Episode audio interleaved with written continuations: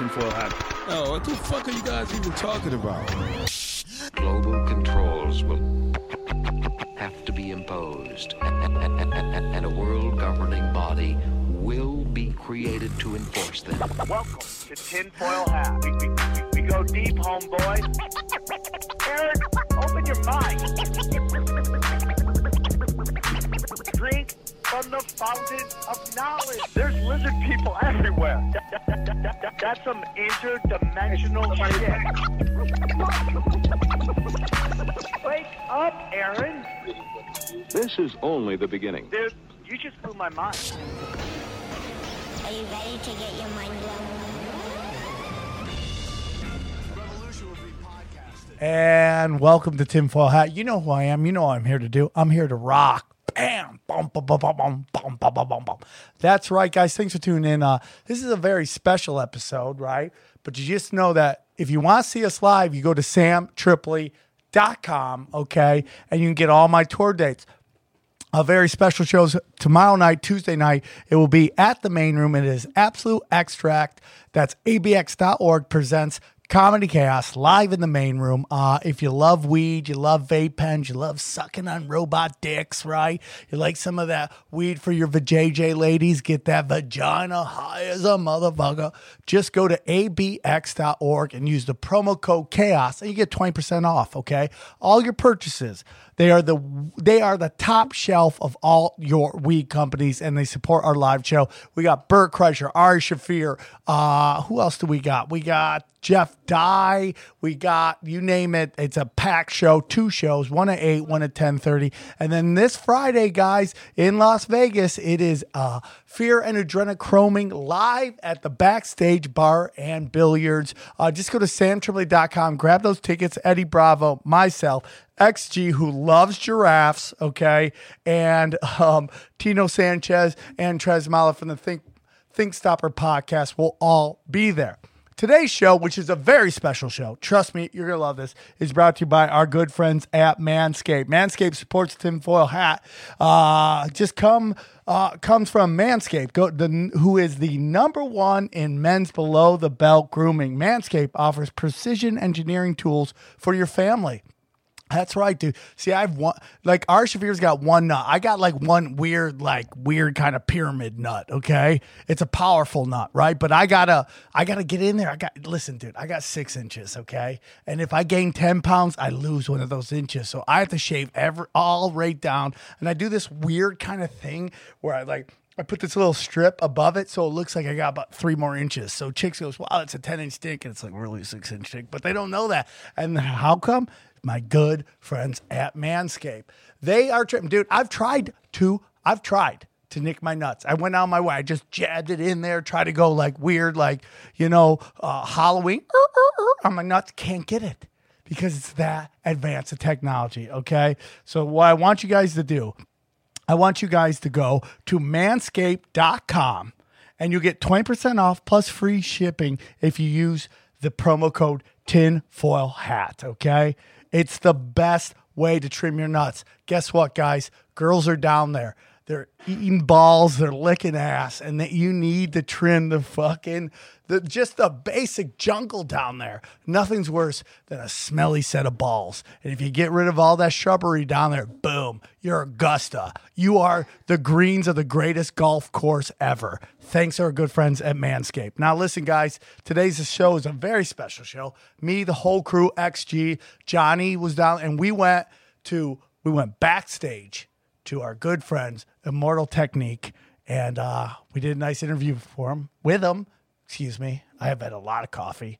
Uh, so go enjoy the enjoy the uh, episode, and uh, I know I had a great time. Uh, he is a very very smart man. So I hope you enjoy. Please enjoy Immortal Technique. here at the Regent Theater in downtown Los Angeles with the man, the myth, the legend, Immortal Technique. Thank you so much for coming on Tinfoil Hat, you, man. Sam. I appreciate you, man. Where where Eddie Bravo at, man? Where the fuck is he at today? I'll bring him next time, dude. Gotta come I'll bring bring him. him. We'll talk some flat Earth, man. Uh, well, I gotta tell you, man. One of my big uh, pleasures is when I go on the Instagram and I see you drop a couple comments on our Instagram. Yes, it's, what's up? It's the little joys in life, man. So I appreciate you doing this. Thank you, man. Uh, congratulations on your show and your tour, man. Uh, I, know you were, here at the Regent. Where else you going, and where can our fans find out where you're playing? Uh, they could check me out at viperrecords.com. Um, and as you know, on Instagram, Tech Immortal, Facebook, Tech Immortal, on Twitter is uh, Immortal Tech. Oh, yeah. And uh, on YouTube, Technique Tuesdays. I got a new series, so please log on and subscribe. And uh, yeah, just in general, been an amazing blessing to be able to continue touring, uh, go around the United States of America for the 28th time, you know what I mean? I've been all over. And, you know, this is an interesting tour because we're previewing new music that people haven't really never heard before. And at the same time, you know, we're giving them the music they always love and also a lot of songs that I don't always perform. So people are excited to hear the shit that they don't always get to hear from me. What now? You know, I've been going to a lot of concerts lately, and you know, I just saw Tool at the Staples Center. What is like, and we'll get into some, uh, you know, what's going on in the world. But as an artist, like stand up, they want to see new stuff all the time. But when you go see your favorite live like musical act, you want to see some hits. So what is that kind of like? What is it like? Two for them, one for you, or That's uh, no, you know, no. It's that's was actually something I had to consider in the planning of the tour. You know what I mean? Like, because I looked at the the the sheet that we had, and I'm like, listen, we could put a bunch of new stuff in here, but I get it. They haven't heard it a hundred times, so instead of them being wilding out to it, they're going to be struggling to hear every bar, every metaphor, every simile, because everything that I do is laced with that. And trust me, they're gonna miss a lot of Easter eggs in the shit that we do tonight because we're up there talking about generally, you know, really, really important stuff. There's some humorous aspect to it. There has to be. You know what I mean? Like in terms of people um, coming out of the gate and making other people uncomfortable definitely that was one of the biggest things that I did with music. I remember when people talk about other people being triggered or people being a snowflake. I mean, I always laugh because I'm like, yo, bro, I wrote the song Obnoxious. Like, if you read that b- bar for bar, we're going in on people. Like, you know what I mean? The first record that I ever had, I said, you're like Kevin Spacey, your style is usually suspect. We were talking about R. Kelly back in 2003, right? We were saying, you know, it, it, what is it? Goes, goes uh, uh, I'm the best of both worlds without the hidden camera and a 12 year old girl. And it's like, bro, we were talking about these sickos and this shit going on because I think a lot of times people don't understand that um, in the hood, we hear about these things way more than mainstream media. And for a long time, the hood has been the amplifier for what you've done. And what other people that are in your lane are doing by giving light to stories that maybe some people would say, okay, well, I don't agree with this. Uh, This may be out of left field, but a large majority of the stuff that I see is based on something, right? Like, for example, I'll give you an example of something that, that fits that to a T. Um, so, for those of you that don't know, I didn't just go to Afghanistan to do uh, the work that I do. I went to lots of other countries. We did a program in Colombia when I was down there that used uh, like drumming and music to get kids off of what they call pasta, which is when they sniff glue and other stuff like that. Very addictive. Uh, when they would take like the markers and put them in a bag and smell them because it took away the hunger. Um, but I also went to Haiti. And one incredible thing that I heard when I was in Haiti is that I did um, I did a concert with Wyclef and with uh, Styles P of the LOX and my brother Cormega. So we were sitting there, and these really like hard rap dudes, and I saw the way they were affected by the poverty and misery they saw in Haiti. Well, one thing that was interesting is that we did a big, big festival in the street of Port-au-Prince with uh, Wyclef, and there were other independent artists there. And one of the artists, they had a song, or not like not just like a song, but it was like a chant, a part of a joint, and it said "Où est les enfants," which in French means "Where are the children? Est, where are the kids at?" And they said "Où est les enfants?" Um, and the crazy part is they were talking about in their music how people were stealing children. Bam. And it was nuts. And I was like, why is no one listening to these people? They say, oh, these phony charities are coming down here and people are stealing kids. And only until a year later did the mainstream media barely pick up on it and say, hey, you know what? This is just sickness. This is obviously something that was happening. Yes, it's true. But yet the people told you from day one that this was going on. Like they were going straight to the to the, to the individuals that saw this. And when I asked them about it, you know, they were like, yeah, we saw people with uniforms that were from this agency and that agency. And you're talking about rescuing people, but all of a sudden then the kids disappear and we know they didn't die so what happened and then of course like i said a year later on a mainstream media they came out and they said yes uh, people that work for ngos and so and so uh, Clinton kidnap Foundation, children Clinton Global Right. Initiative. I we mean- see a lot of that. I think it's it's it's a very interesting uh, twist because in some places you'll find it being like a neoliberal organization, and then in some places you'll see that it's done by the church, which you know what I mean. I, I always tell people in Latin America, the church represents like the ultra conservative factions, like the people that would be behind Trump, right? And I always explain to people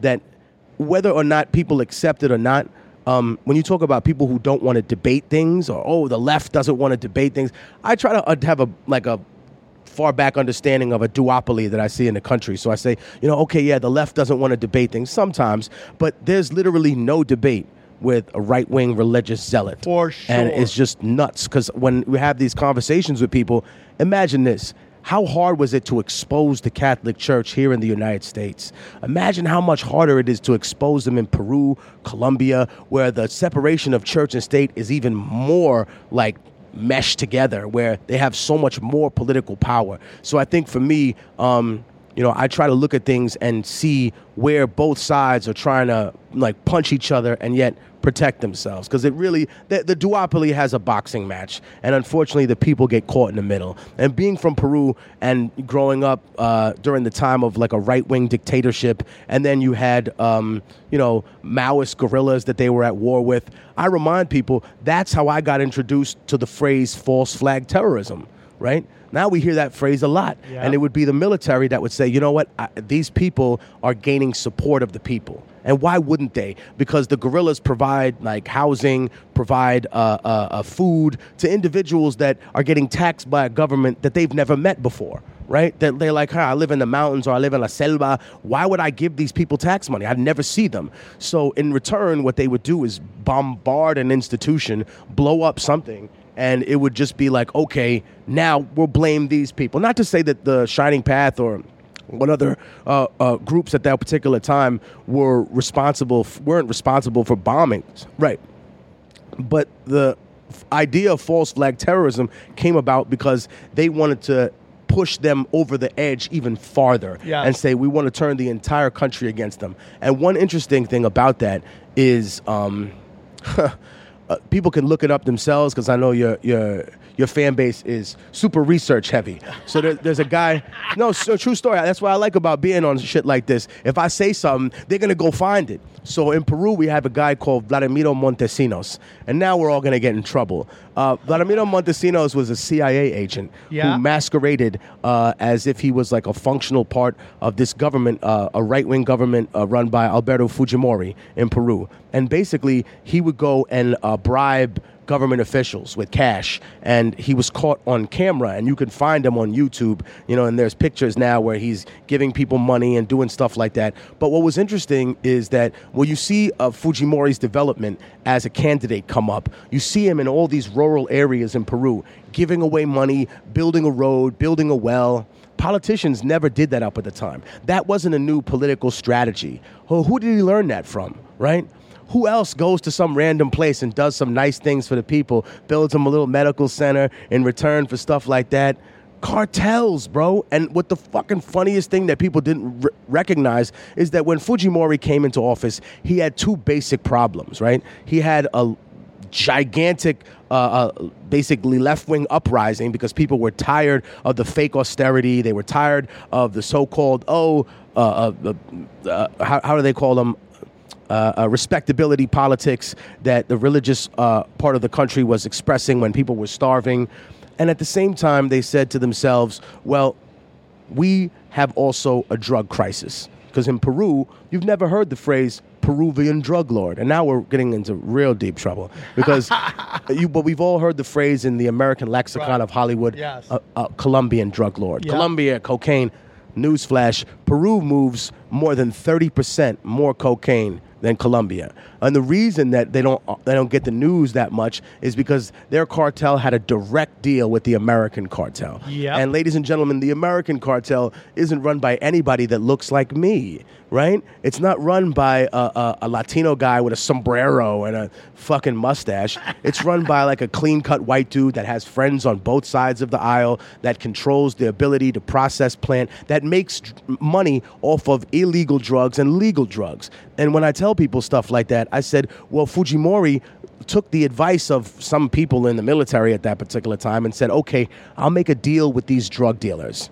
And at the same time, we'll go after these left wing guerrillas and everything will be the same and we'll, we'll flush it over. But I think any imbalance that was created at that particular time uh, caused for some kind of just horrific, rampant abuse to the point where they were sterilizing women in the Andes, right? Yep. And you have to ask yourself, like, what part of anti-communism's that? Like, no, you're abusing places and you're, you're you're torturing people, and then you're using the guise of anti-communism, which I warn Americans. Yeah, you can say whatever you want in your mind about being mad that people have free health care or shit like that, while the rest of the world has it. But in other countries, that left versus right paradigm is played out very differently to the point that they say, okay, well, we can excuse the assassination of somebody because of their political beliefs. You look at Colombia, where you know six presidential candidates were assassinated in like the year 2000, and I think that the the type of violence that occurs there is very much like what we see, only that ours is publicized more. So it's not so much that oh America's becoming a third world. No, America. You want to talk about socialism? Yeah,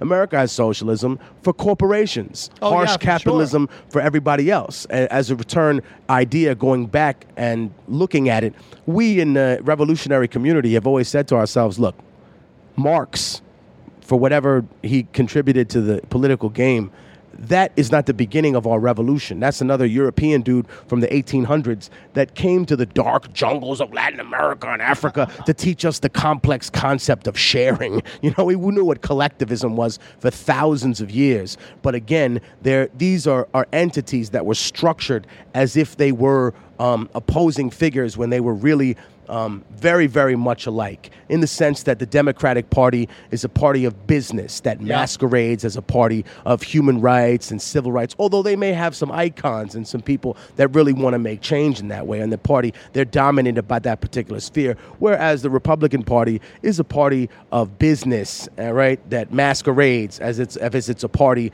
of religious uh, uh, uh, family values, you know, constitutionalism, when those things never uh, over o- supersede whatever comes before business. Business will always come before that, and then, you know that becomes evident within you know what we see in terms of how everything is structured. Now, whether or not someone thinks that just because you know a game show host became president, that that means that this person is now totally committed to changing the power structure of it. The power structure is not going to change because of one individual. The power structure only changes when the country is begins begins a complete economic downfall. In other words, empires don't fail because we lose wars. Sam, we haven't won a war since World War II. You know For what I mean? sure, Like, dude. so empires fail when people stop believing in them and i feel like we're at a point and we see the the division in the united states because less and less people believe in the centralized government whether it comes from a left wing or a right wing perspective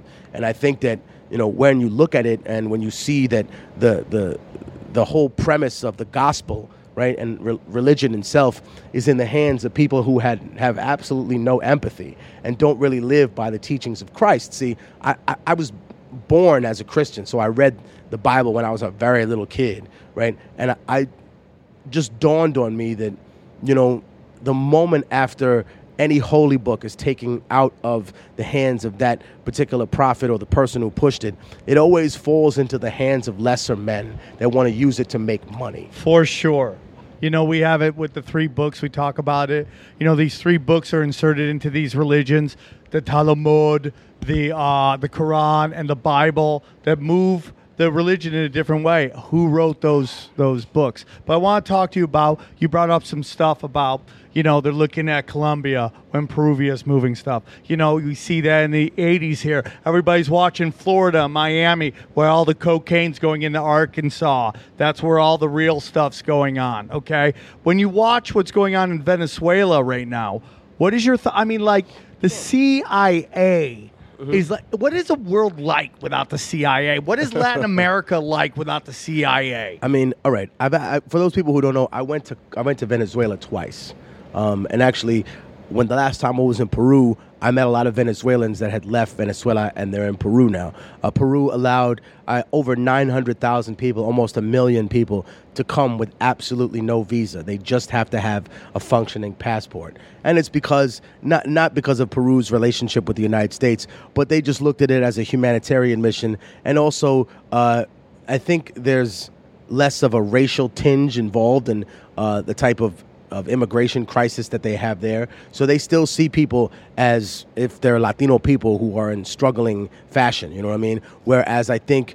It, it, it's very difficult for people to say that immigration concerns in this country aren't somehow, in some way, shape, or form, tied to uh, race in some way. Like I had a long conversation with Joe Rogan, and that's why I wanted Eddie to be here now. When it's one thing to talk about. Um, you know the resources that a government has it's another thing when you subscribe to the philosophy of a browning of america whereas you don't want certain people to come into the country because then you're living off the base idea that the default uh, race for an American is a white European, and it's not. The default race for an American was supposed to be anyone. However, is it not true that the founding fathers designed their system for them and not for anybody else? So it, you're caught in that crux, which is why I always laugh when people, you know, they hit me up and they're like, "Oh, look at this! This is so true," and I'm just like, "Well."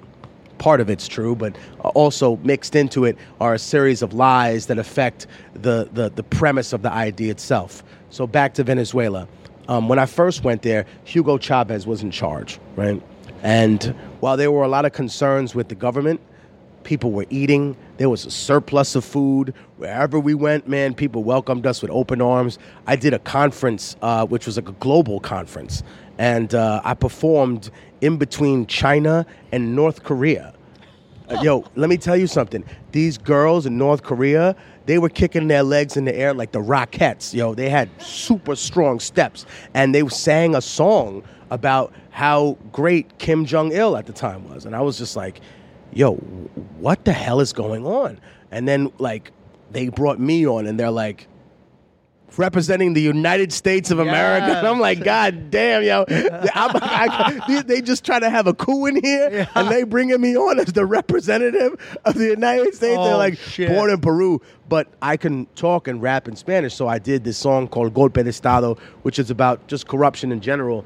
And I was asking them, you know, ¿quién mueve más cocaína, la guerrilla o los militares con la CIA, right? So I said, who moves more cocaine? Is it really the guerrillas or is it the military and the CIA that are dedicated to that? Um, so I, I, I think that when I went back there after Chavez and the Maduro regime uh, had taken place, I saw a lot more of a dilapidated state. I saw a lot more of an infrastructure that was missing. And if you want me to be totally honest, at the conference that I was at, there were a gigantic faction of socialist people. And within that faction, about half of them said, listen, I'm dedicated to this idea because I think it'll help the people, not because I'm a Chavista. They were saying after Chavez, what happens if he doesn't set up an infrastructure? And again, when you don't listen to the voice of the people, they were saying, hey, all this oil money is great to give away to people. We have a lot of national solidarity with other countries. But what we should be doing with this money is building an infrastructure for the country. You know what I mean? Similar to the way Eisenhower said, hey, man, we have to build an infrastructure, all these roads. The highway system that we have is not because it's convenient for you to fucking get one place to another. Yeah. It was invented so that we could resist an invasion and move tanks Move and large military. military equipment from one place to another. So there was no infrastructure building in Venezuela. Either the money was laundered, it was blatantly stolen, uh, or there were parties unknown that decided to take it. It's the same thing, siphoned it off to some other government program. So when I asked the people from Venezuela, and I said, you know, honestly, and I asked a wide array of people, people from the quote unquote left, quote unquote right, and I, I just wanted to get their kind of take on it. And basically, what they said to me, Sam, is you know, during the age of Chavez, there were politicians who stole. Yeah. But they gave something back to the community. And now we're in a regime where people steal and they don't give anything back to the community. Left and right. And I think that it's it's it's become a very drastic measure because if there was some kind of concern or some understanding of building an infrastructure within the country, then you would have had the opportunity to be able to confront that straight up and say, okay, well, now we can avoid food shortages. Although I think that whatever misery occurs to the people of Venezuela and the people of Cuba is something the United States is willing to live with because they want to like crush them into into capitulation and Giving think- up the resources. right giving up the resources Drink their just the oil. But I think also, you know, that extends itself to places that we've never seen before or never looked at in, in terms of not just resources, but in terms of a strategic location. Like, take Afghanistan, for example. Like, what people don't tend to realize is that Afghanistan borders China. And remember, during the time when we were there, the Chinese acted very differently than when we started leaving because they realized we had hundreds of thousands of troops there. They were nervous about it, you know. And when it comes to what we're dealing with now with the Ukraine and everything that's going Oh, on, I never thought it, that. it directs itself directly back to the point that it's a country that's literally right next to Russia. In other words, I'll give you an example.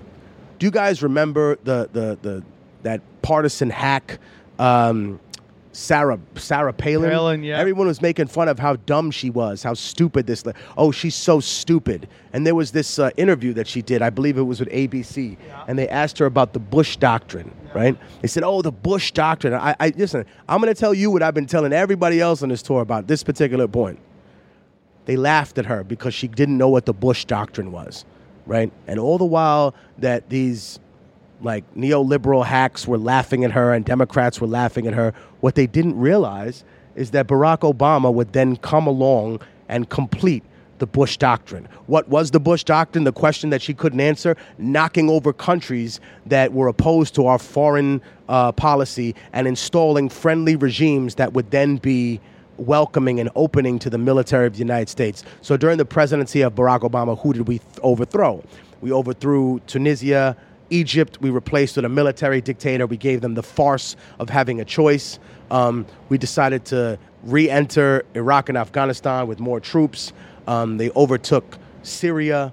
But one thing that I remind people is that we invaded the Ukraine and we split that country in half. And the Ukraine is actually the sister country to Russia. That's Yeah. not that wasn't a small thing. It was not a non-big deal. I think what people tend to uh, uh, not understand or downplay in the American media is how big of a deal that actually was. That Vladimir Putin had to have troops that were then diverted from other places and put regular troops there and lose hundreds of people. And particularly, the rumor goes that he lost someone that was a, a, a friend of his child. And he, it sent him into a fucking rage. And he was just like, I, this is disgusting. I mean, mind you, I used to be at RT a lot and Yeah. do mad interviews. Yeah, yeah, Like, yeah. Whoa, whoa, whoa, whoa. You know why that stopped? Because I started bringing up this thing called Chechnya, which is like this. Russia does. n- Russians in the government hate talking about that because it wasn't like they were Muslim fanatics there. No, it was as if Florida said to the United States, "No, we're not doing this shit. This is bullshit. You got to levy these taxes, and all this stuff is unfair. And the way that we don't get our voice counted, and imagine the rest of the United States just invaded." Like Yeah. Florida and fucking destroyed them and ripped them to pieces and then rebuilt them. False and- flags and right. shit there too with that theater shooting, right? So Where they- everybody came around exactly, and not just that, but then a series of other small ones that kind of, w- whether they're true or not, reinforce the idea that they had in the first place. So when you look at the Ukraine, you find that Russia was then sent a message, bro, we're at your fucking door, right? How is it that people don't see these things? We structure and position ourselves in places and then we never leave, right? Russia and China were perfectly conscientious of these things, which is why they chose to use whatever means to try and have the United States at war with itself. Now, where as to where the other stuff comes in, that's a whole nother conversation. But back to the original topic. So Russia's origination actually comes from the Ukraine. It doesn't come from Novgorod or St. Petersburg. No, uh, the Rus were led by Vladimir of Kiev, and Kiev is in the Ukraine, and that's where they, they see themselves. For example, they were the inheritors to the Byzantine Empire in their mind, and they carried on Orthodox Christianity because of their relationship with them on the Black Sea. And that relationship began because what? The Crimea and because of the eastern coast of the Ukraine that's there. When we cut their country in half, there are two interesting things for people to research. One is that the Crimea, for your fan base, has an incredible large stockpile of nuclear warheads, something that the, the uh, Americans were very, very eager to get a, a hold on. And the Russians, remember, they said, we'd rather split this country in two. And what's the parable of Solomon? Remember, he brought the baby in front of the Yeah. two women back in like ancient Babylonia and was like, yo, you want to split them in half? And the greedy woman said, yeah, I'll split the baby in half and we'll split the inheritance. And the woman that was really her mother said, no, I, I would rather, you know, she have the baby if she don't die. Right. In the days where children were sacrificed to Moloch and shit like that. Dude, the- Dark Arts, Black but- Cube. But the crazy part is that in this particular point, Russia and the United States were willing to split the baby. They were willing to say, fuck the Ukraine, we'll rip it in half. Not only because that, but there's an also unwritten thing that there are a series of, uh, of settlements uh, like that are underwater from where uh, the ocean hadn't reached at that particular time that are maybe, I, I think, I don't know how many miles offshore, but I, I looked it up a few times, and there are like some ancient settlements from I want to say ten thousand years ago, some pyramid-like structures. We're talking about the Neolithic era, things that would rapidly cause us to redefine our sense of history. For sure. And I think that those are things that they're very interested in people not finding. And whatever, you know, government can control things like that, they're just as valuable, if not more valuable than a Knowledge nuclear is weapon. power. Right. Knowledge is power. So, you know, we're getting some geopolitical stuff. I, I wanted to talk to you about uh, a post I put up about the uh, CIA Yeah. gangster rap, and I was like, "Oh no, did I just piss him off?" No, no, no, no, no. I was just, you know, I, I was interested in you because we've, done, you know, we had Professor Griff on, Mm-hmm. and we've talked about the dark arts in the hip hop community, and then the role of the hip hop music when it goes. May, maybe I'm wrong, and I'm romanticizing the earlier days, but it was more uplifting to this crime rhyme stuff. That, and I could be wrong on that as well. Like. What is your whole take on it? Because you felt that that was inaccurate, and Well, uh, th- here's the thing. So it, it's inaccurate in the sense that it wasn't invented specifically for that purpose. In other words, people used it. Like a friend of mine hit me up, matter of fact, about that post and was like, "You don't think that's actually what happened?" And then I said to him, "I think the same thing I said on the post. Like, for example, the CIA uses like jujitsu techniques. They use Krav Maga. They use all these kind of uh, physical art techniques. The NSA, all these secret government agents, the deep state agencies, the people that can kill you with like that little five, you know, that that, The that hardtack dim mak palm touch of death. Right. But it would be a disservice to the generations of Sifus and the generations of people that invented uh, jujitsu or took Ah, I it from that, that place and say, okay, they invented it for that purpose. No, it was invented for a totally different reason and then taken and co opted. And I think that's a big thing that your viewership needs to, I guess, if I could impart anything to them, more than creation, what people who come along and want to push the kind of dark, evil shit that happens in the world, they co opt something that's pure. So uh, uh, the the Antichrist is not going to be a socialist.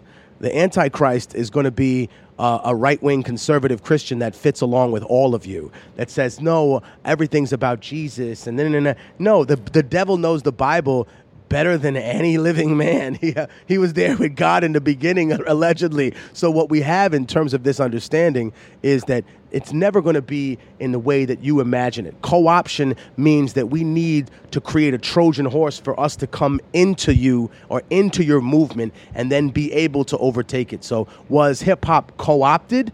Absolutely, 100%.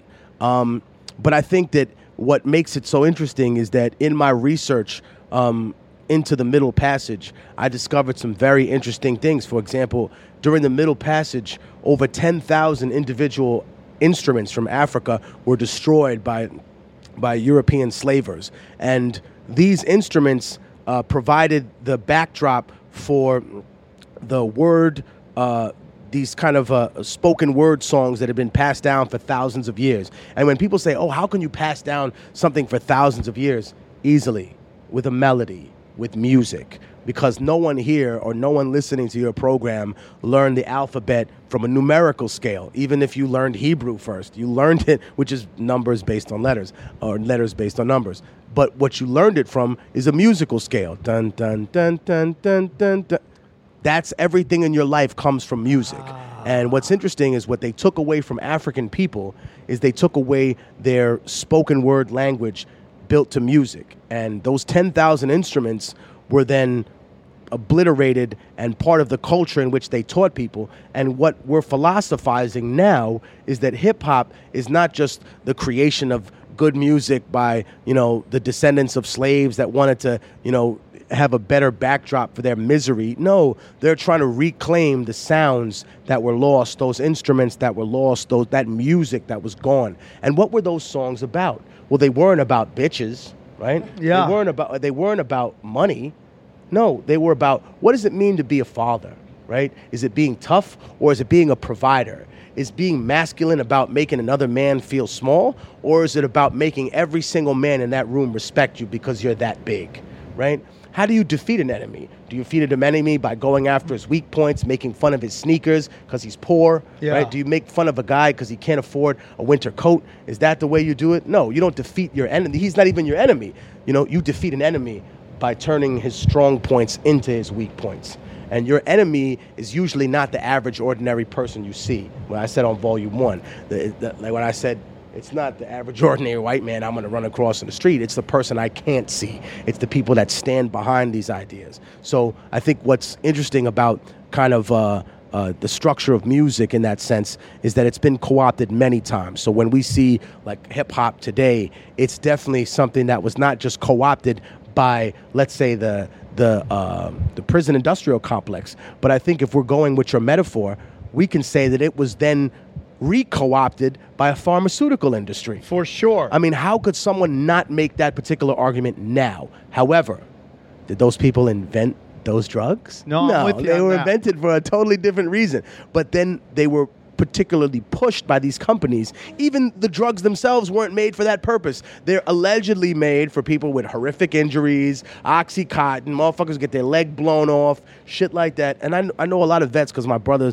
was a Marine, uh, chief warrant officer too. So he, he did two tours in Iraq, two tours in Afghanistan. And, you know, a lot of the guys that I would meet, um, not just because of him, but a lot of my other friends, like people don't know I was, going to go into the Marines before I, uh, I went to prison. So I still caught up with some of the guys that were trying out for the OCS program, and like I, I talked to them, and some of them were like, "Yo, a lot of our homies, um, they're um, they're really struggling, and they can't afford these drugs to get like that extra shrapnel that's stuck in them. So you know what they do? They take a ten dollar bag of heroin, and they take a little, they microdose in the morning, Sam." And then they lean out at night so they can get through the night without the pain. damn. And you have to ask yourself another interesting question when we hear about soldiers that commit suicide, we hear a lot about people that are um, just brothers that enlisted, but we don't hear a lot about officers. And it's not just because there are less officers than there are people who just signed up. No, it's because officers are given special privileges by the military. And in other words, they're not just seen as a captain or major or colonel, they're seen as an asset, they're seen as uh, uh, an investment. So they undergo psychological training that maybe they don't think the average ordinary troop is worth. And that's something to consider. That America will say, "Hey, man, you know, here, why are they? Why are these people killing themselves less? Why is it that officers kill themselves less? Right?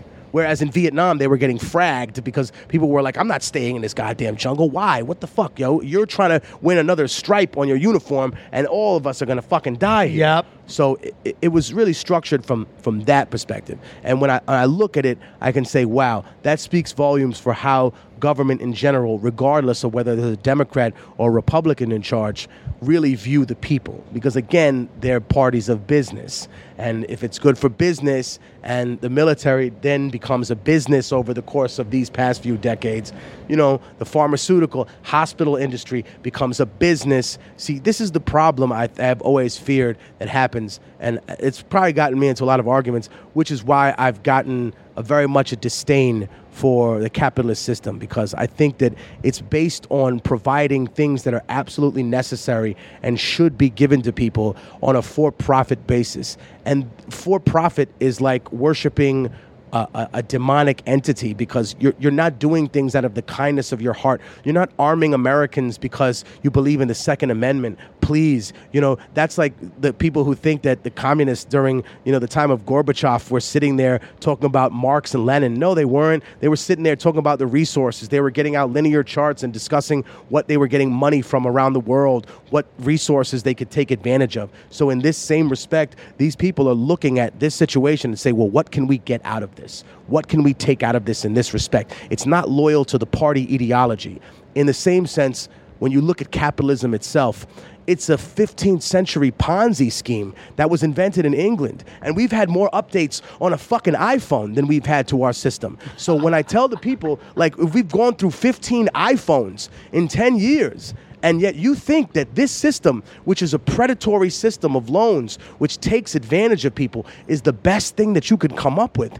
You know that you've been lying to yourself. Like, you- you're smart, people. All right? You, you know what the fuck is up. You know that both of these systems are archaic systems that are now failing. And if you want to talk to me about the failure of communism, I say, sure, it's failed on several instances. And people usually blame the economic system. But then we've had plenty of failed states that are capitalist systems. But instead, we blame the economic system and not the regime. When in reality, capitalism failed here in the United States during the Bush administration, and it failed during the Obama administration. We bailed out to the tune of trillions of dollars banks. We you know, gave kickbacks to military contractors to the tune of trillions. I mean, excuse me, of billions because we couldn't maintain the specific presence that we had there with the military, and it had to be replaced by quote unquote contractors. So yeah, I'm I'm really harsh on on on those particular systems. But you know, when people say, "Oh well," you know, don't you like sell your music and stuff like that? And I'm like, okay, I, I get what you're doing. You're reaching for hypocrisy instead of dealing with what we're dealing with here, which is a very, very interesting tactic that people use in debates. Instead of staying on topic for more than three minutes, they can't stay on topic for one minute. If you want to talk about uh, people that sell their music and put artistry out, um, that was something that was predating any communist or capitalist system in the world. People have always been paid for their artistry since the very beginning of time.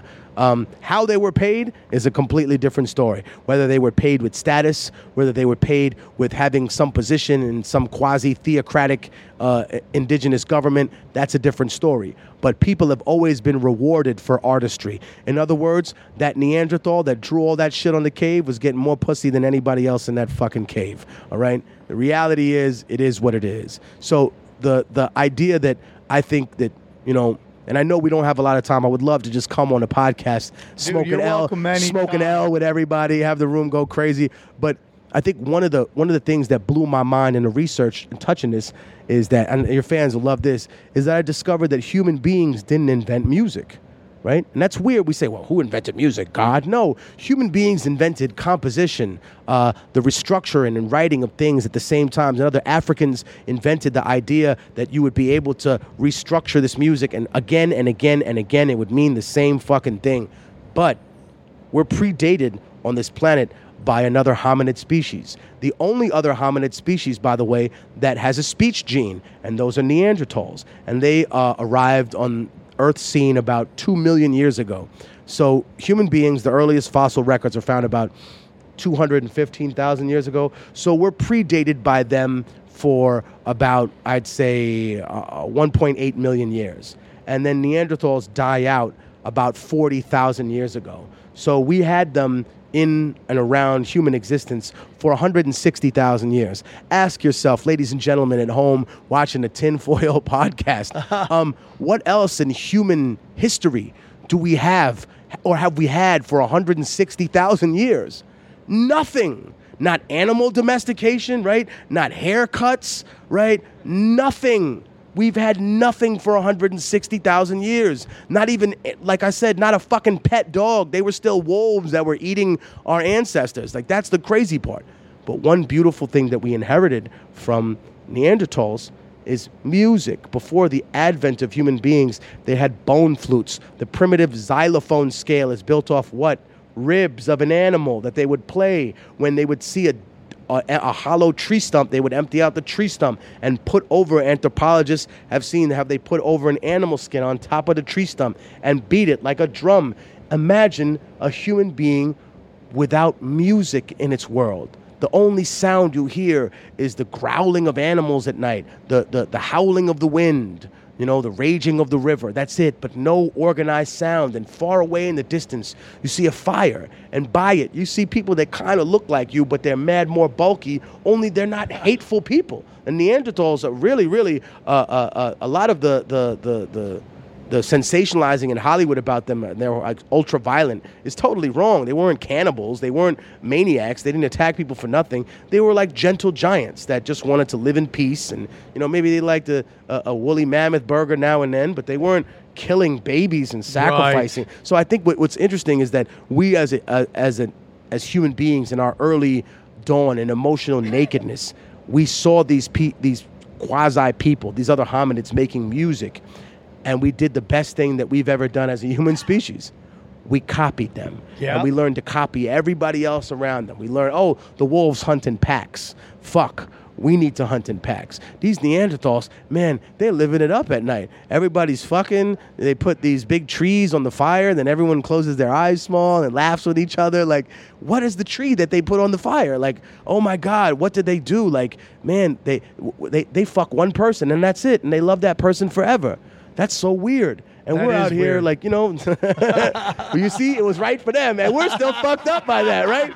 Thousands of years later, we can't deal with that. I mean, he's a man; it's not enough for us, right? And yet, the Neanderthal, who was so uncivilized, loved one woman. You my boo boo for life, Dude, baby. You know, You're the shit, man. I think everybody's ready to uh, get ready get for your here. big show. I can't thank you enough, dude. Thank you, man. Man, next time, please come in. I want to talk to you about aliens, Aliens. anti, Sure, you know, sure, sure. ancient civilizations, All that. all that shit that Sure, I really love, man. Maybe ghosts, multiple dimensions, I'm all down. that st- shit. Let's do it. I would love it, man. Congratulations on your tour. Thank you, man. man. Good luck tonight. Kill that shit. Dude, that was one of the fucking best, most fun times I've had on the show. Listen to you spit that shit. And I appreciate you, dude. So thank you so much. Thank one you. more time, just tell them where they can find all your tour dates and right. on Technique Tuesdays or something. Um, yeah, yeah, yeah. It's uh, YouTube Technique Tuesdays. Um, we do an update every Tuesday, so please subscribe. And then I'm on Facebook and uh,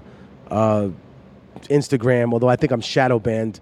Uh, but anyway, Welcome you- to the club. If you can find me on there, uh, you know I'm Tech Immortal, and then uh, on Twitter I'm Immortal Tech, and uh, yeah, just out there talking the truth. And then the record is called The Middle Passage, and it comes out early next year. Um, and we got all kind of production. DJ Premier, um, Tom Morello did something. We have uh, uh, Ali Shaheed Muhammad from Tribe Called Quest, my brother Southpaw, uh, Scram Jones, and just a, a, a bunch of people that really uh, put their heart and soul into the project. And I can't leak everybody's name yet, but you know we got a lot of gems on there. Well, we look forward to hearing everything And- you got to do, man. We'll do it again man. soon. Thank Great you, show. Thank you guys for tuning in. We'll see you guys soon. We'll see you guys in Vegas, man. Come out and rock.